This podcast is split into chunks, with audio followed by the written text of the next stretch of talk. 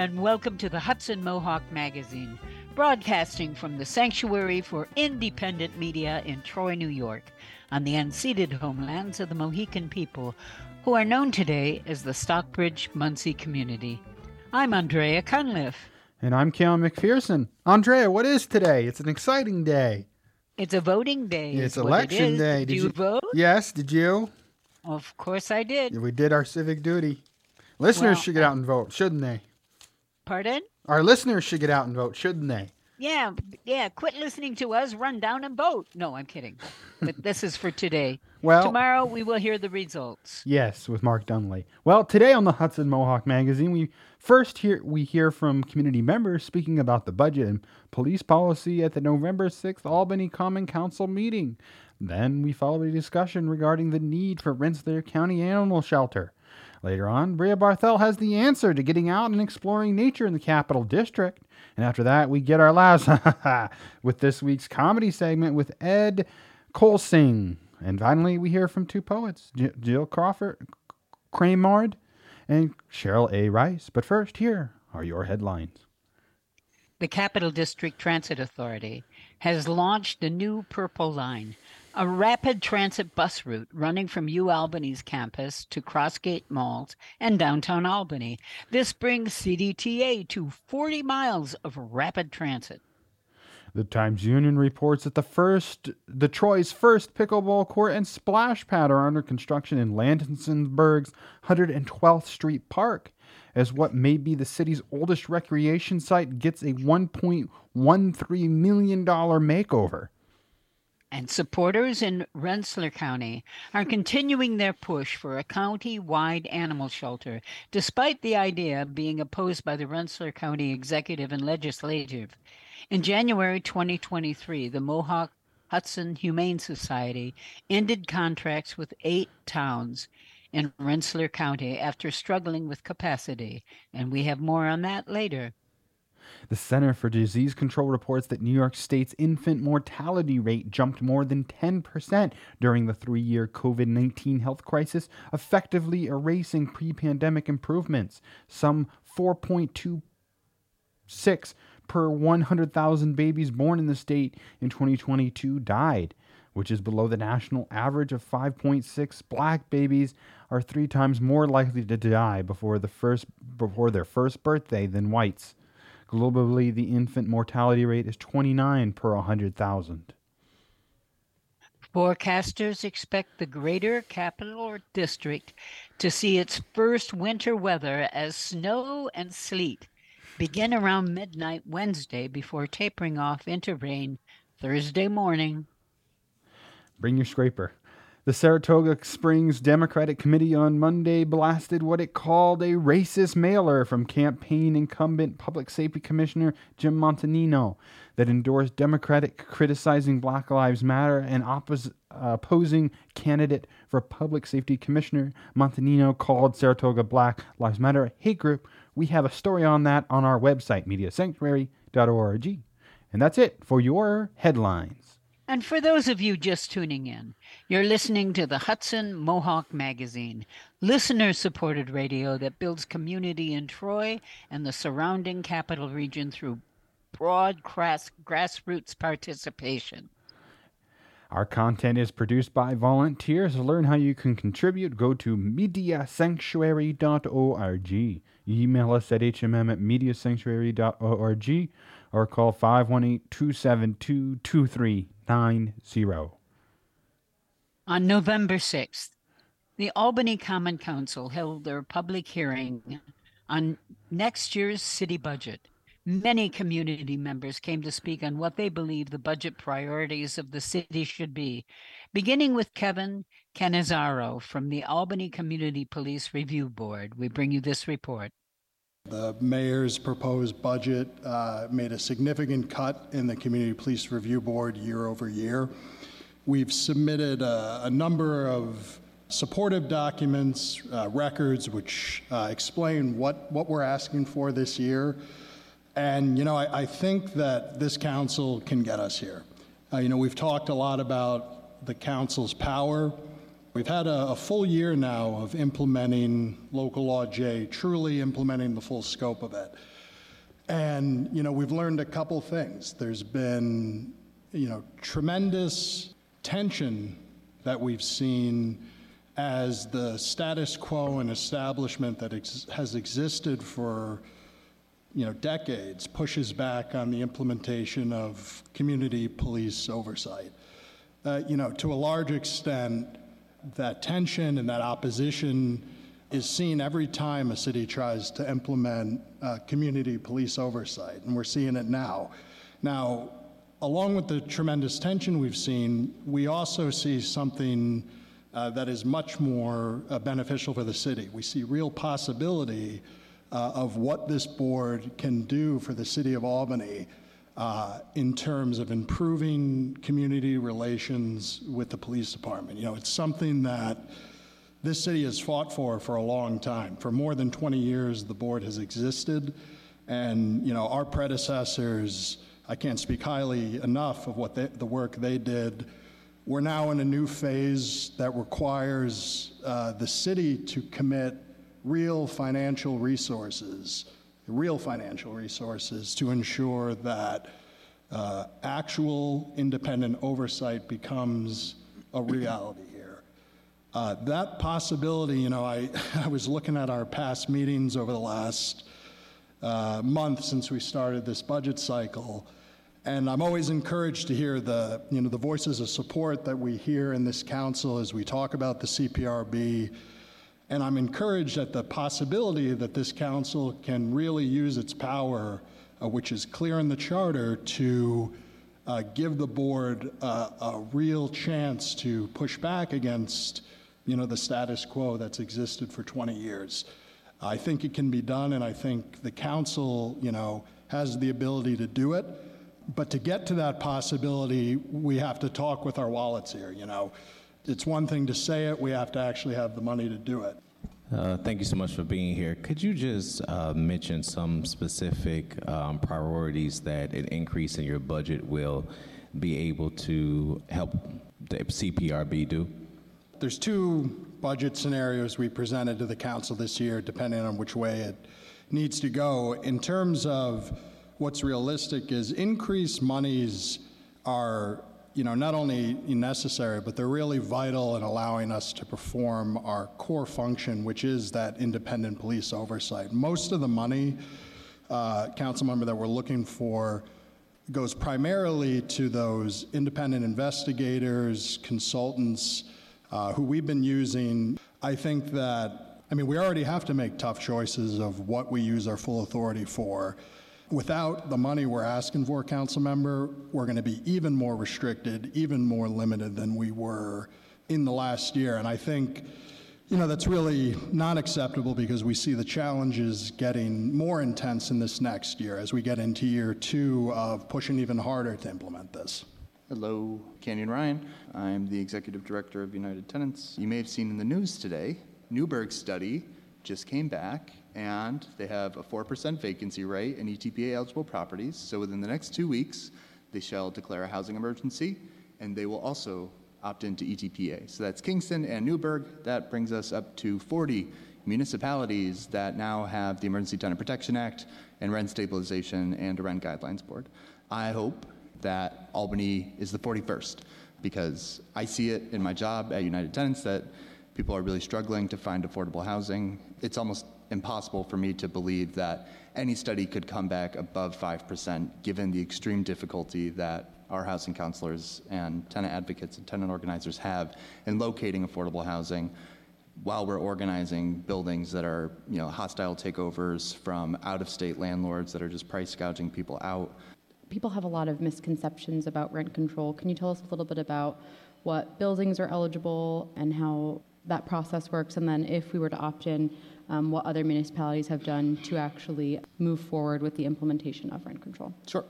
Eligible properties are those built before January 1st, 1974, with six or more units, so 74, six or more, um, meaning anything built after 1974 is not eligible anything that's like provided by a school or a not for, like a university or a not-for-profit or the hospital housing, none of that is ETPA eligible.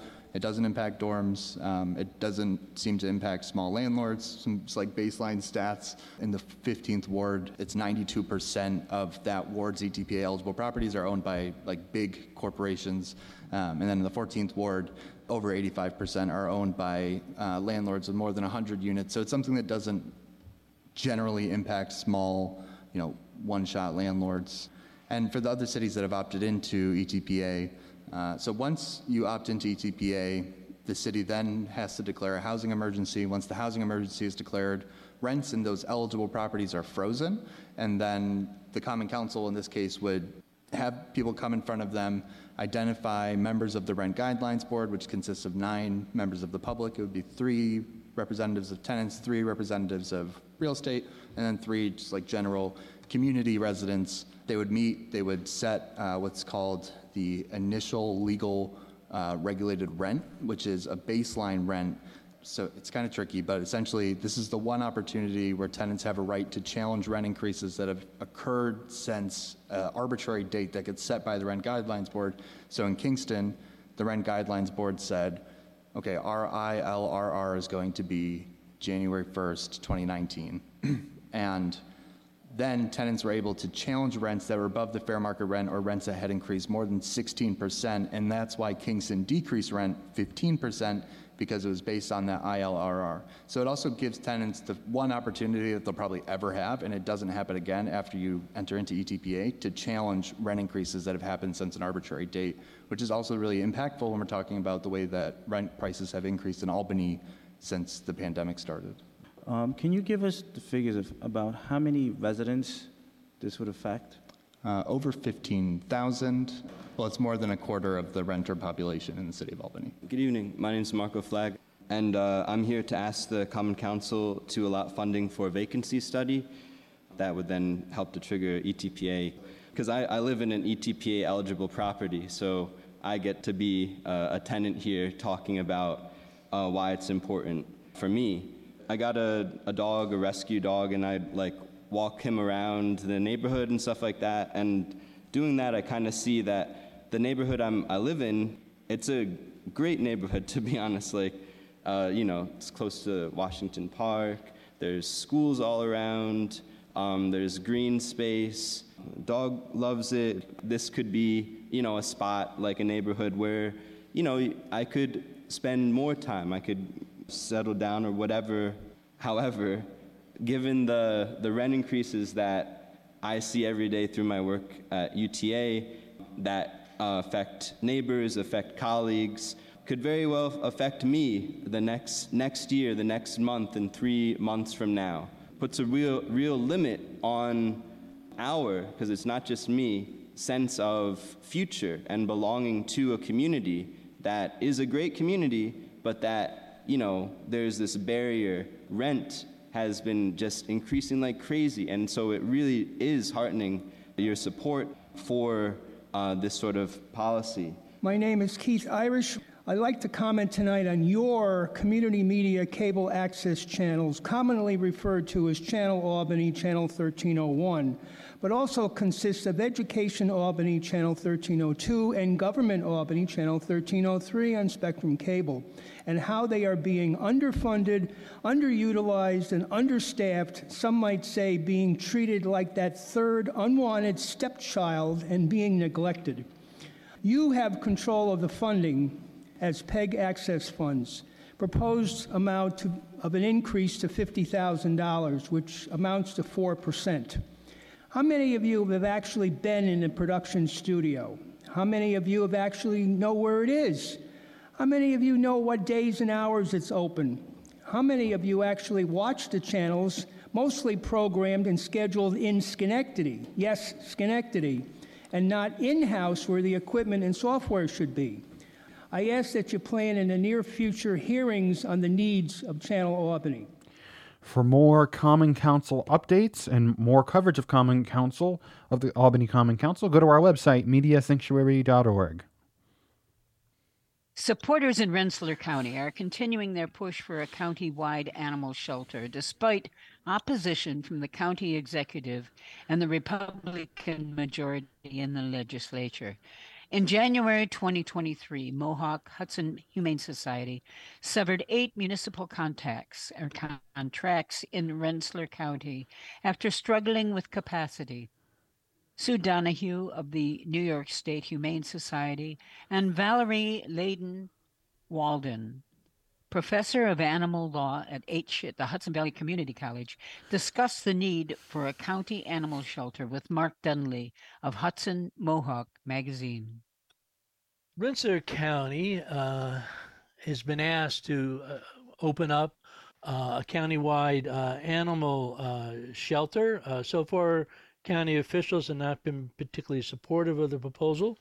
we talked to two local advocates, Sue McDonough, who's with New York State um, Humane Association, and Val Walden, who's a professor of animal law over at Hudson Valley Community College. Valerie, maybe we'll start with you why is there there a need for an animal shelter? What's what's bringing on this uh, this request?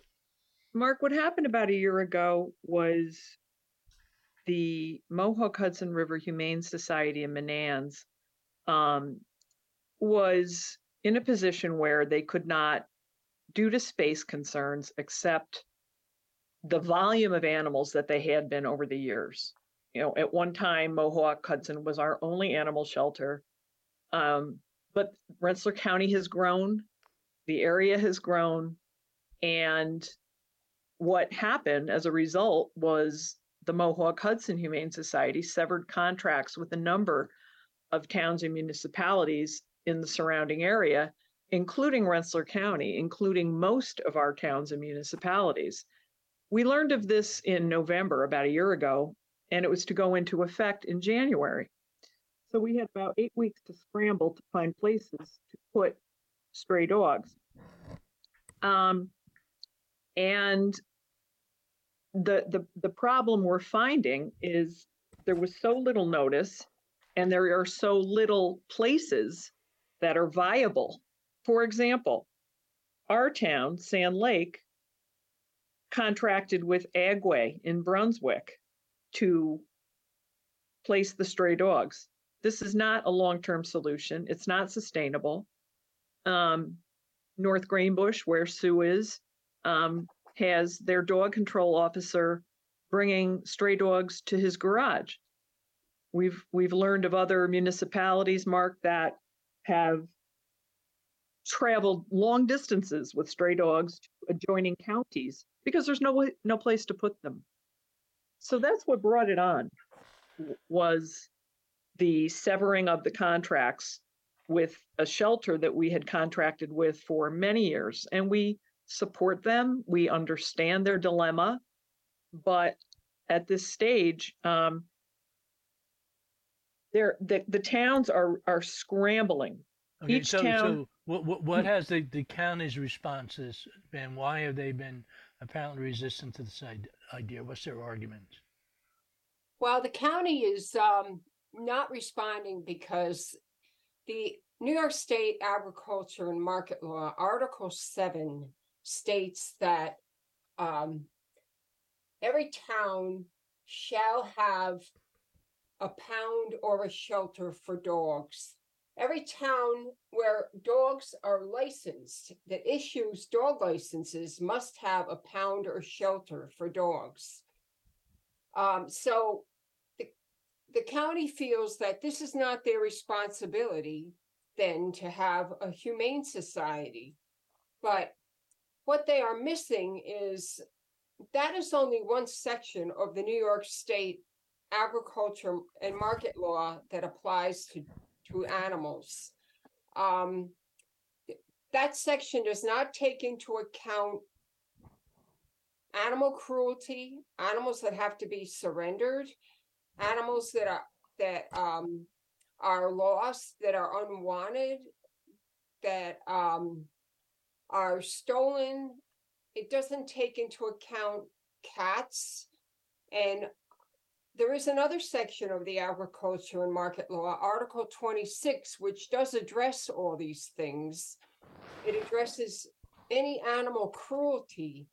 And um, that section of law mandates that the police must handle animal cruelty in New York State. The police are obligated by law to make arrests for animal cruelty.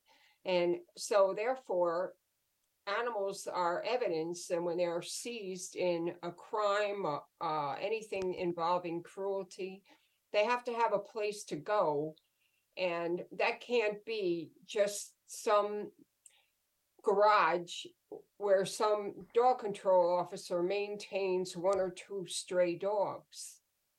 Uh, so, um, we've tried to explain to the, um, county executive that it doesn't make sense for fourteen municipalities. There's fourteen towns and there's two cities in Rensselaer County. It doesn't make sense for every one of them to have to have a separate place to put stray dogs. In the meantime, there is no one main humane society where all the, all the dogs and the cats would be able to go. And if there was a case of major cruelty, the animals could go there, whether they are dogs or cats or stray or injured or victims of horrific human uh, violence inflicted upon them. They would have one centralized place. Now, I remember a number of years ago, um, perhaps under the Cuomo administration, but the state was actually providing financial incentives to the counties to try to consolidate just these type of uh, municipal services.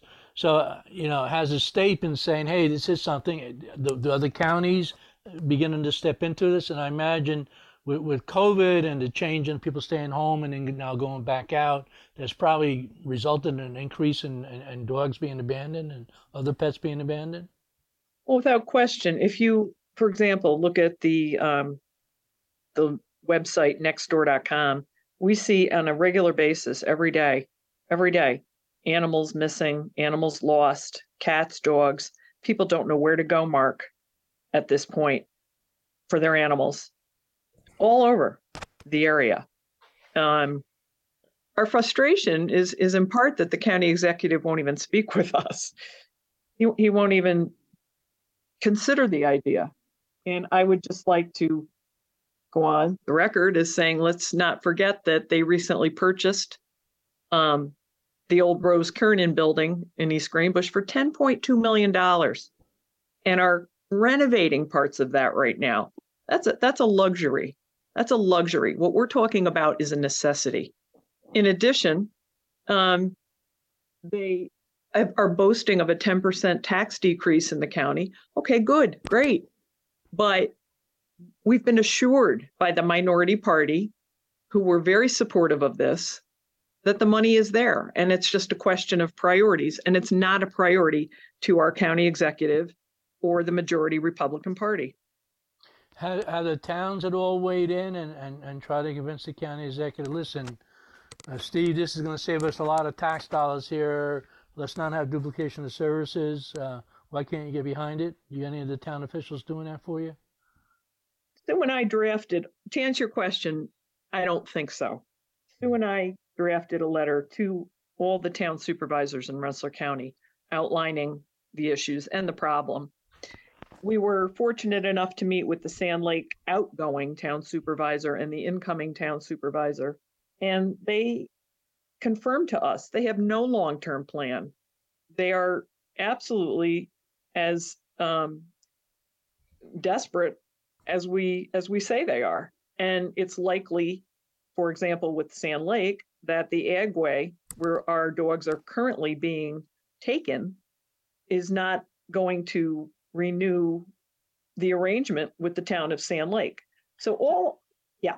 We just have a minute left. So what do you plan? What's the next step in trying to convince the county to, to do this in 45 seconds? They've made it clear to us that they're not going to fit the bill, but they could work with us. They could they could talk to us. They could work with us. It's almost become um, it's almost become hostile, which is unnecessary. Yeah, well, Um, I'm actually afraid that what what is going to happen is there's going to be some serious issues with with dogs, maybe some dangerous dogs uh running loose there, because there's no place to put them. Um, it's going to become a human health problem. Cats, as you know, um, do carry rabies in New York State. They don't want anything to do with cats whatsoever. So they are being dumped in the streets as we speak. Uh, Unfortunately, w- we're out of time. Um, we've been talking about the idea of uh, getting a Rensselaer county-wide um, animal shelter with um, Valerie Walden and also Sue um, McDonough. And this has been Mark Dunley for the Hudson Mohawk Magazine. And we'll keep updates on this story. Check out our website, mediasanctuary.org, or listen to future episodes of the Hudson Mohawk Magazine for updates. And for those of you just tuning in, I'm Andrea Cunliffe. I'm Kalen McPherson. You're listening to the Hudson Mohawk Magazine on the Hudson Mohawk Radio Network on WOOC LP 105.3 FM Troy, WOOG LP 92.7 FM Troy, WOS 98.9 FM Schenectady, WOALP 106.9 FM Albany, and streaming online at mediasanctuary.org. This program comes from the Sanctuary for Independent Media in Troy, New York. And if you like what you hear, you can support this program by telling a friend. Find today's stories and more at mediasanctuary.org.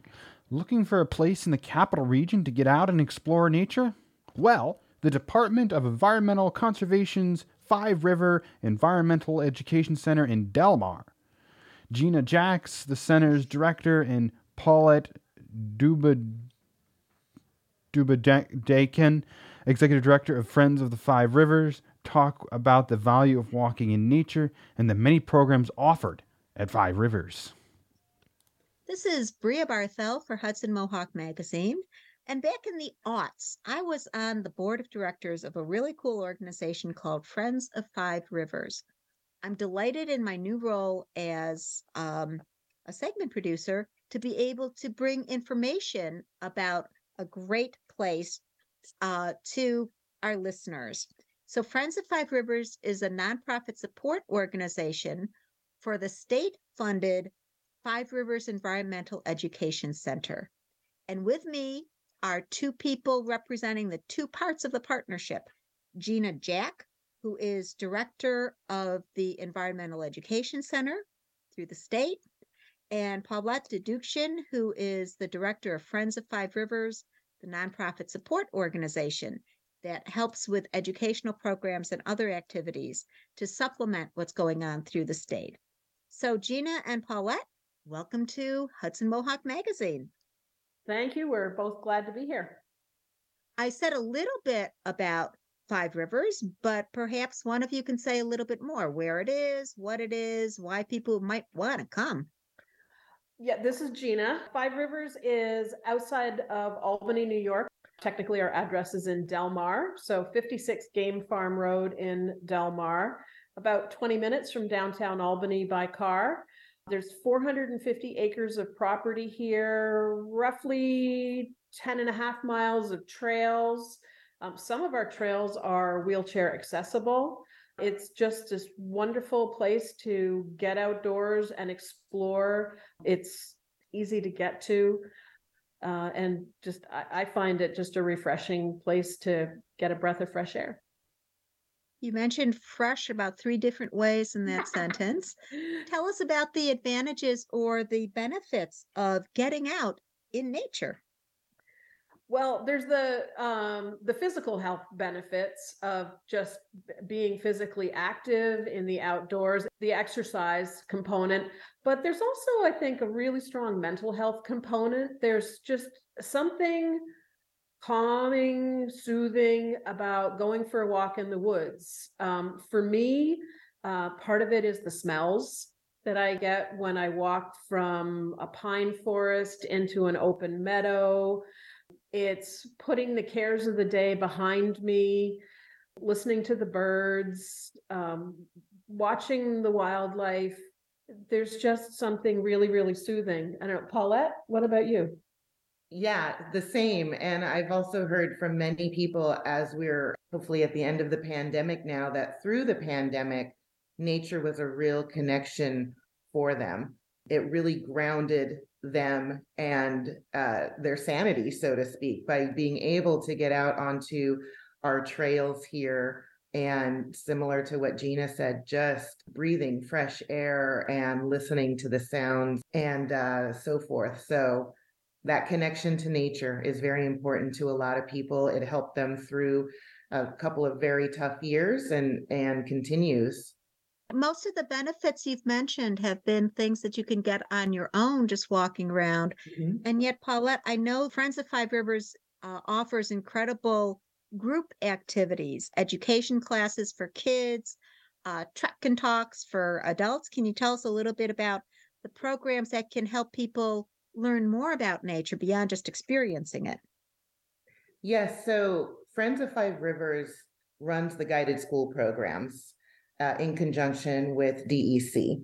So we work in collaboration on that. But our guided school programs have been around for many, many years. The guided school programs is a science based program in line with the New York State education curriculum.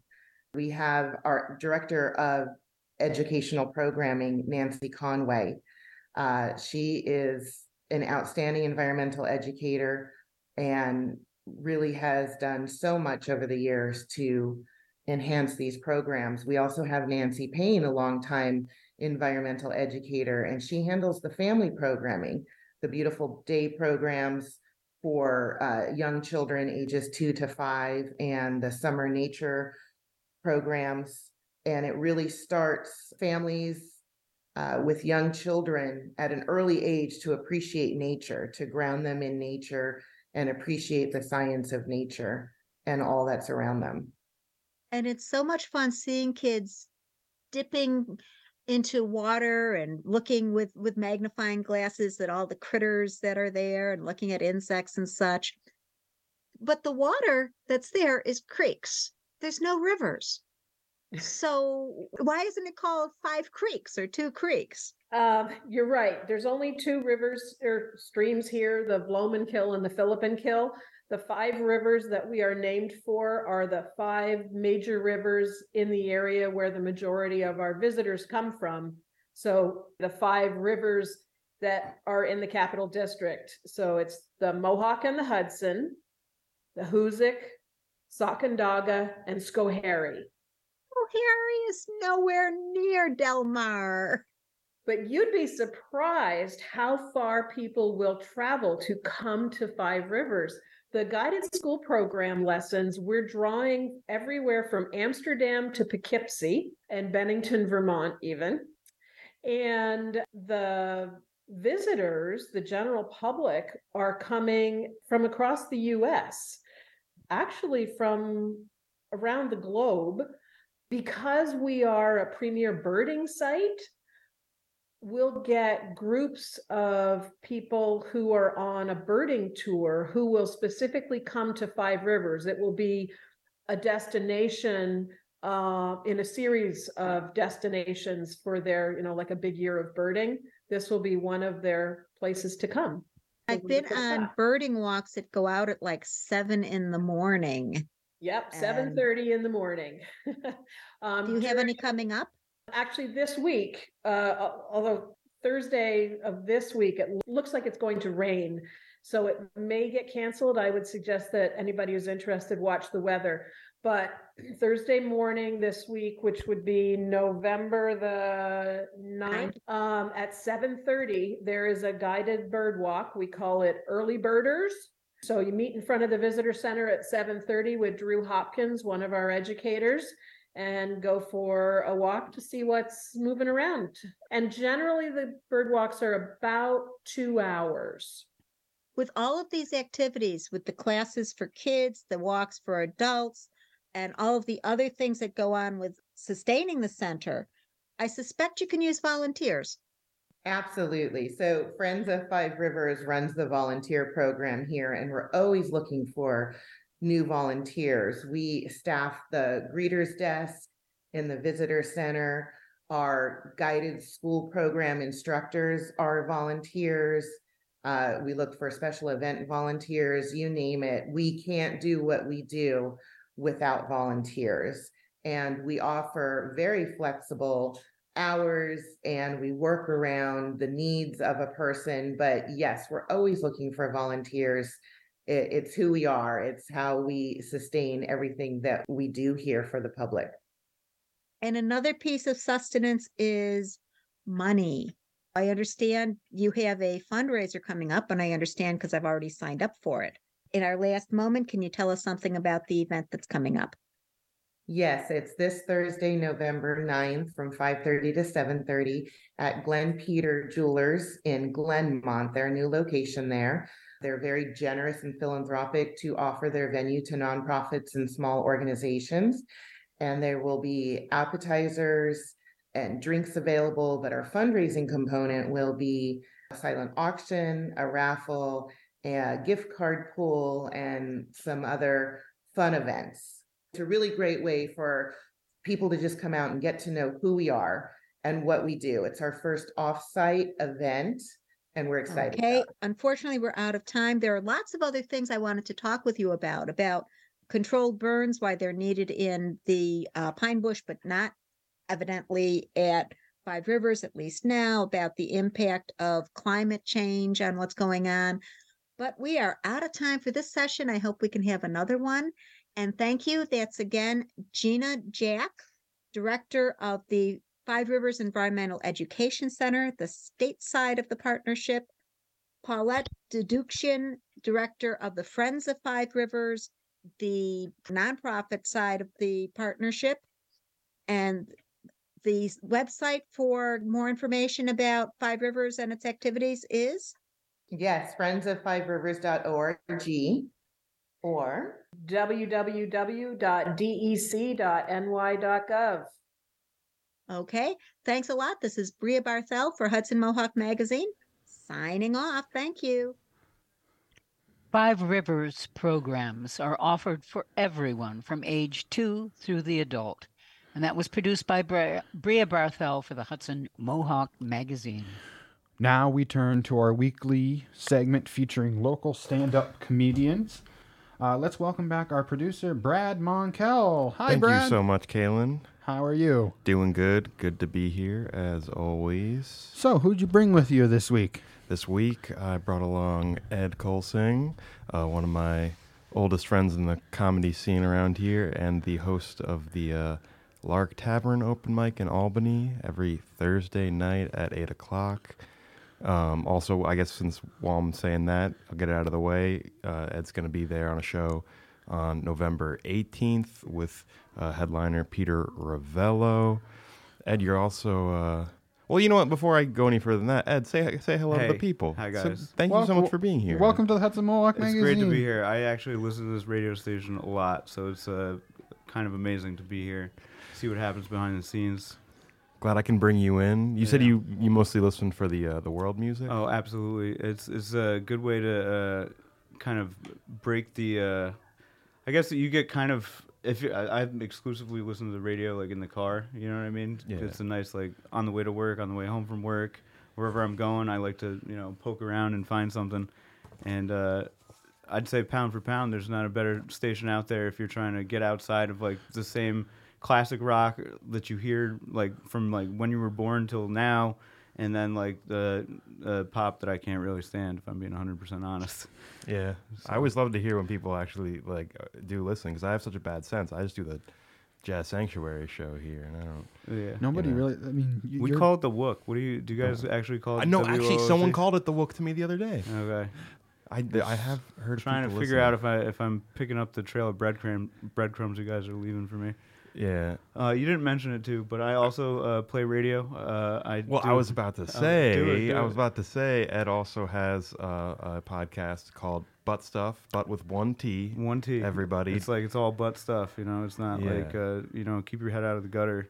Yeah. It's uh, we. I've been slacking on the Spotify. I got gotta get the Spotify up, but uh, on Instagram and YouTube anyway. Don't listen to it. Uh, um, I'm not trying to action anybody here, but uh, you know, stay far away from the podcast. But uh, it's there. Should you uh, be tempted? It's Well- like Pandora's box. You can't get enough. You know. Well, you guys, uh, you're very prolific, which is the hardest thing to do with a podcast. You guys have a lot of content, and I've uh, I in here and there, and I, uh, you know, I, I love the dynamic with you and your co-hosts, and uh, the broad range of ideas you get to. Is it hard to, to I guess, put out content that frequently? And No. and but but I was like in the search of having things to talk about that frequently. I- is there anything in particular that you like have ended up like learning randomly Yes. or having to talk about that you've actually all the time. I look like an idiot uh, very frequently on there, and as I'm sure any uh, you know broadcaster does, you'll be like, you'll say something and be like, "Oh God, wish I didn't say that." And you gotta you gotta either decide like, okay, do I uh, double down or do I like try and like learn? You know what I mean? Uh, and then it's like sometimes you just paint yourself into a corner, and uh, you know there there were some times where I wasn't picking up what one of my uh, co-hosts was like laying down, or just didn't want to be on that sinking ship with him. You know what I mean? And kind of uh, you know it's a learning process. I've been doing it since about 2020 now, but it's uh you know. It's, it's amazing, and I, I have real respect for what you guys do, and it's it's really nice to be in a real studio instead of just on on my friend's kitchen table. You know what I mean? Setting up and breaking down podcast every Sunday. Uh, but um, Yeah. Well, I mean, I it's great having you here, but I also really respect, like I said, the the consistency because you do have a, a large you know body of episodes, and that is the hardest thing to do. I'm lucky that I have that I'm on the schedule here to to bring me in here. You know what I mean? It's like it, I I need that kind of consistency, and I've you know I have a podcast that's like fallen to the wayside, and it's so hard to to really put that work in and do it. I'll say the easiest thing about it is having since I have three co-hosts. You know, it, it, we we give each other like you know room to breathe and talk and all that, but. Um, there's always three people asking like, okay, when's the pod this week? You know what I mean? yeah. So it kind of keeps you on it. Um, it's not so the more people, the better, is what you're saying. Ah, I don't I don't necessarily agree with that sentiment, but um 'cause there were times where we had like six people on there. I, I don't want to get into the, this is too much time on the podcast. I feel we're we're squandering uh, uh what little time we have here, but I uh, I don't know. Um, I just wanted to bring it up just briefly, yeah, give no, the no. shout out. I do love it. This is this is like uh this is checking boxes for me. You can't imagine. The Butt Stuff podcast. Also, uh, Ed's on Instagram at Clout Hetty. Yeah, there's. I'm not very active on that either. But uh, if you want to shoot me some memes, I like memes a lot. I'll, I'll fire some back at you. Um, well, uh, I don't think I've really, you know, I've known you since I started doing open mics, but I don't think I've ever really gotten to sit with you and actually ask, like, how how did you start doing open mics? So actually, it's really funny. One of the people that I uh, host the podcast with, my buddy uh, DJ, lost a fantasy football uh, league that we're in, and he had to go do. I've always kind of wanted to do it, but he had to do like poetry, like Def Jam poetry, was the punishment, and uh, we had to go find a public space for him to do that. And he told us it was like a poetry night, so we we went to uh, we went to an open mic poetry night, and it turned out to be a open mic comedy night. And I like was like, okay, I'm meant to be here, and I signed up, and I uh, I thought I did pretty well, and I had fun doing it. And then I, I did it for a little bit, and then I kind of picked it back up uh, a little bit less than a year after that, and got hooked. You know. Yeah. There's nothing better than um, it's like uh, if I can take the crap that I go through in my regular day to day and spin it into something funny for like you know people who enjoy. That's like what I've been doing my whole life, you know. So it's it's it was a very like uh, I don't know. It was an enlightening experience. I, I never asked you how you got into it, but I'm sure you've talked about it here before. I don't, I don't think I've talked about it here, but it's you know it's it's a similar kind of thing where I was I had just well once I started doing it I got hooked, but I, I like had been thinking about it for a long time, writing ideas. Right. So I and I finally went to one um, at the ground or not the ground up. Uh, never mind, it's someplace on Lark. I forget the name, but Uh, Savoy. but it was bad. Then I waited a year, did it again. It was bad. Waited a few more months, then I started doing it. Nice. Um, but you know, the the main thing I want to ask about your early time in comedy is some of the. Are there any like, like routines or bits or premises that you look back on? You're like, Yes. oh my god, be, what was beginner Ed thinking? Is there any like all of them, but I like I, I still love them all, like my ch- my children, you know. Like I don't have one that's kids, appropriate for air, or like a story of how it was received by an audience? this one time uh, I was I was being a little bit of a uh, little bit of a piece of work, I guess. Um, I was in this. It was uh, it was a bar up in. Um, I want to say it was Round Lake, and it was a very uh, let's say right leaning crowd. But uh, I, I hadn't known that at all. There was just a it was a very loud bar, and it was just us having our own little like five or six comedians just you know just fighting through it. You know what I mean? And I was trying to get any attention I could, and I uh, had said something uh, not supporting the troops, and uh, that was uh, not received well. Uh, so much so that uh, you know some folks stood up from the bar and were like, "Get him out of here," you know what I mean? So uh, and um, that was a learning experience because Were- like you were you ejected? Quite no, literally? no, but uh, I dishonorably mean, discharged. I was dishonorably discharged for sure. they, they did not want me to get my uh, my GI Bill uh, house or whatever there. It was it was it was like fun though because there there are people like the people who saw that uh, I guess have told that story to like 10, 15 and like there's like quotes and like I just kept doubling down. That's like my Bill Burr Philly rant, you know what I mean? I was just saying all they do is just buy Camaros and Mustangs and it gets a little bit uh, not PG after there. But um, you can maybe connect the dots. I don't know if you're as cynical as I. It wasn't even like I. I want to say right here, since I am on the radio, I do support all the troops. I think it's brave and it's honorable what you guys are doing, and thank you for your service. But I was just more trying to. It was like a, a thought uh, experiment. You know what I mean? Well, it's sink or swim up there, especially at an open mic, and like you said, one where no one's paying attention. You might say things you don't mean. Yeah. In the Oh, I meant them. No, I'm just kidding. no, I'm just. But what I was saying was like uh, the the whole support the troops. Uh, I'm sure it's like kind of hack at this point, but it, it was like one of those things. Like the turn on it was eventually like, you know, I didn't even tell you what troops. It could be the other guys' troops that were supporting. You don't even know. Yeah, yeah, yeah. It's just a blanket statement. Uh, yeah, I don't know. I'll get off the troops now. I really appreciate what you all doing out there for us. so patriotic dude. you. I'm so patriotic. On, you on election on day. election day, dude. Yeah. Everybody, I just want to say, make sure you go out and vote. Uh, the local elections matter the most. You know what I mean? So make sure you know the propositions in your local municipalities, and uh, you know read up on them. Don't just go up there checking yes or no.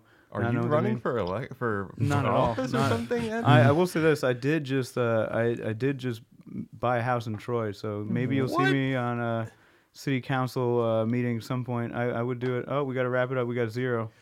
We got zero. Well, thank you so much, future city council member Ed. Kulseng. Thank you for being here. Thanks for having us, Kaylin. and So, uh, any shows coming up and uh, just, just where we can- November 18th at Lark Tavern, and uh, every Thursday at Lark Tavern, uh, and then for the podcast every Sunday on YouTube, Instagram, and uh, when I get around to it, uploading to Spotify there.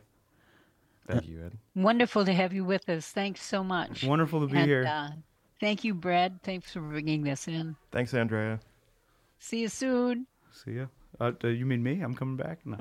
I know you're going to be back. You're back tonight, right, Brad? No, that was Ed. no, that was me. Oh, Ed. Sorry. Someone was.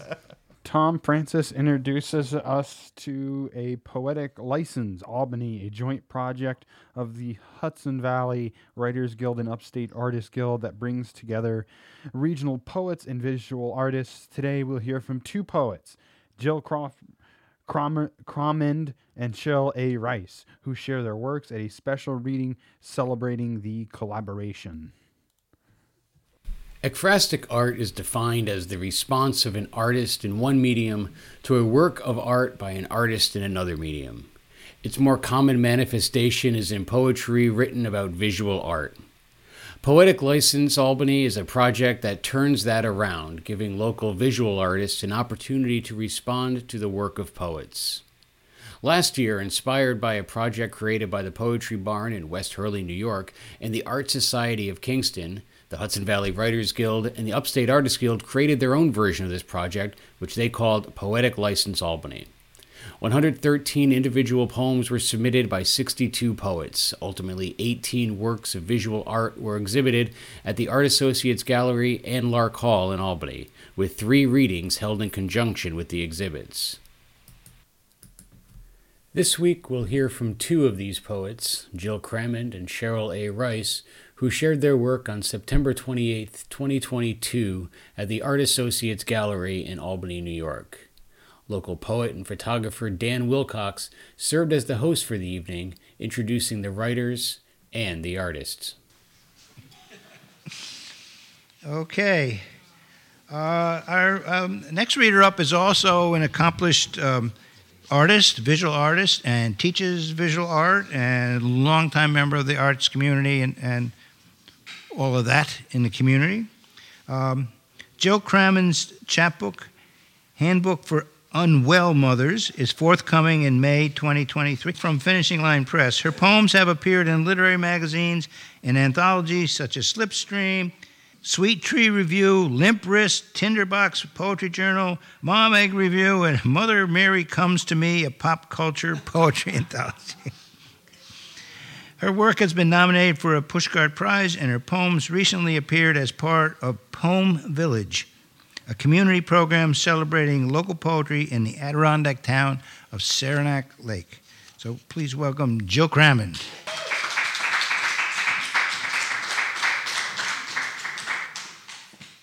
So this poem I started just kind of writing about October, and as it turned out, it was about my dad. So um, anyway, it's called "I Want to Call You October," and that's the painting back there. Sit with me a while in the kitchen at five o'clock sunset, splayed on the table, bleeding orange string and pulp, the full length of my dullest knife. Condolences to your hollow smile, your seeds, all that sprang from them. Stop trying so hard with your skeletons and spiders, your tombstones and witches. Terror is a lie.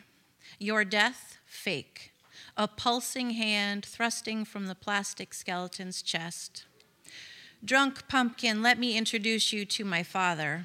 True ghost, buried six years. Properly dead, lain out in fireman's dress blues. Cast your spell, hallow month. Candlelit mouth, bring me the head of someone I love.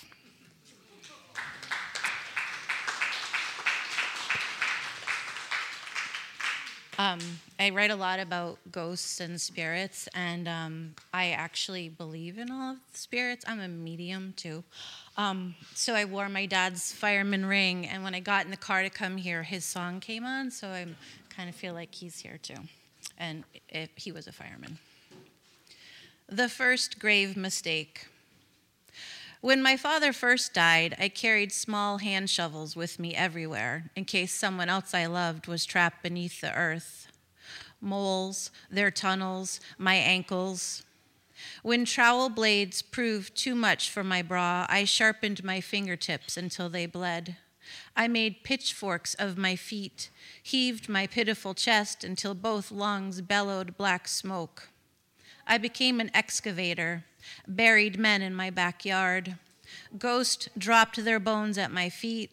I traded heart for gravedigger's boot, walked myself down every aisle of the cemetery, searching for survivors.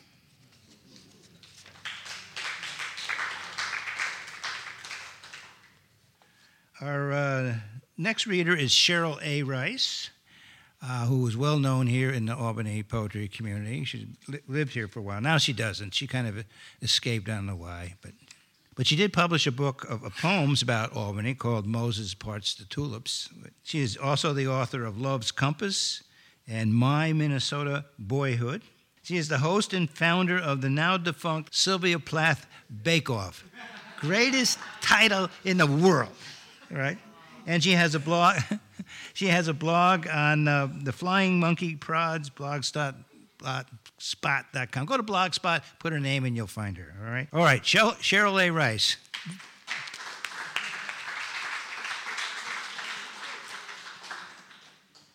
My poem was picked for a wonderful painting back there. My handler is pointing to it. It's called Fishing Both Sides of the River. And it was uh, for Mike James, who's a wonderful poet out of Nashville. Between heaven and earth is orange, the binder I've been missing all my life. Only the fish you catch can see in color, but the ones that can tend to stay on the right side of the bank, the reds around me, peevish, gregarious, shy away from the unmitigated optim- optimism that is yellow. I see now orange as the missing link, mediator who can bring these two disparate sides of my palette back to sanity. Plum, a distant cousin. Aquamarine, the troublesome hue that started all the fuss. So buy that painting. It's just gorgeous. Pacifica. Past man made grids, schools thrum in and out of vision. Rubberized canvas maps collapse on slanted boards of slate and dust. Beyond imaginary mountain gates, slender blue ribbons pose as rivers. There's an ocean I've seen from a beachfront cafe in Costa Rica. Another facsimile, that cafe, co opted stars cemented in sky, sand born of persistent collision of shell and stone, fish flattered by native chefs, grapes gone to fermented decline. I made sure to dip my toe in just to say I'd made it across from sea to sea, eight hour deviation, airports and bus rides unforgotten. The sun burned sharp on the beach at noon, inadequate melanin, naive lotion skills. I still have scars. Feel my friend's skillful hand apply aloe abandoned by spendthrift travelers. Cooling juice, no competition for deep impression of unbelted sun on my unbroken back. Pacifica, I have yet to visit again. Pandemic days strengthening deep hermit urges. Gas sits uncombusted in my car for weeks. I wear the same three socks, black t shirt, unremarkable but for their ancient logos, peeling as time unidentified passes. My yoga mat on the bedroom floor waxes and wanes with moon's discontent. I am not nearly the happy wanderer I was, too satisfied with YouTube tales, ancient accounts of metropolis's long evolved past idyllic splendor. I am fearful of unfamiliar highways, planes nosediving into swamps, knees receding from shins and thighs. I am afraid no one will be home. There is no disappointment I haven't already navigated here at home. I can pretend tap water has been everywhere. Insistent coconuts bleeding for tourists at machetes' brutal urges. I relinquish my part in all this violence. I take my meds, raucous white noise overcoming objections of ringing ears. At home, I can find the bathroom in the dark, adjust the warmth to wash my hands, continue glowing when night blunts the blade of day.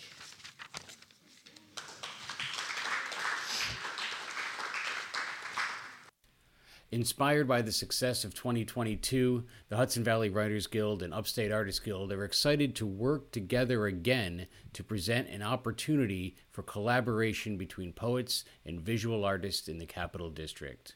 For more information on Poetic License Albany, go to poeticlicensealbany.com. For Hudson Mohawk Magazine, I'm Tom Francis. Talking with poets every Tuesday night and Wednesday morning on our website at mediasanctuary.org. And that's it for our show. We hope you've enjoyed this episode of the Hudson Mohawk Magazine. I'm Andrea Conliffe. And I'm Cale McPherson, also your engineer for tonight. We want to thank all of our volunteers who made today's episode possible. Headlines from Mark Dunley, who also produced a segment, Moses Nagel, Brea Barthel, Brad Monkel, Tom Francis, and your co host, the lovely Andrea Cunliffe, and me, Kalen McPherson. The program covers stories of social and environmental justice produced by the community for the community and is supported by independent donations. If you value independent donations, consider a gift a monthly of a monthly donation as a sanctuary sustainer by going to mediasanctuary.org.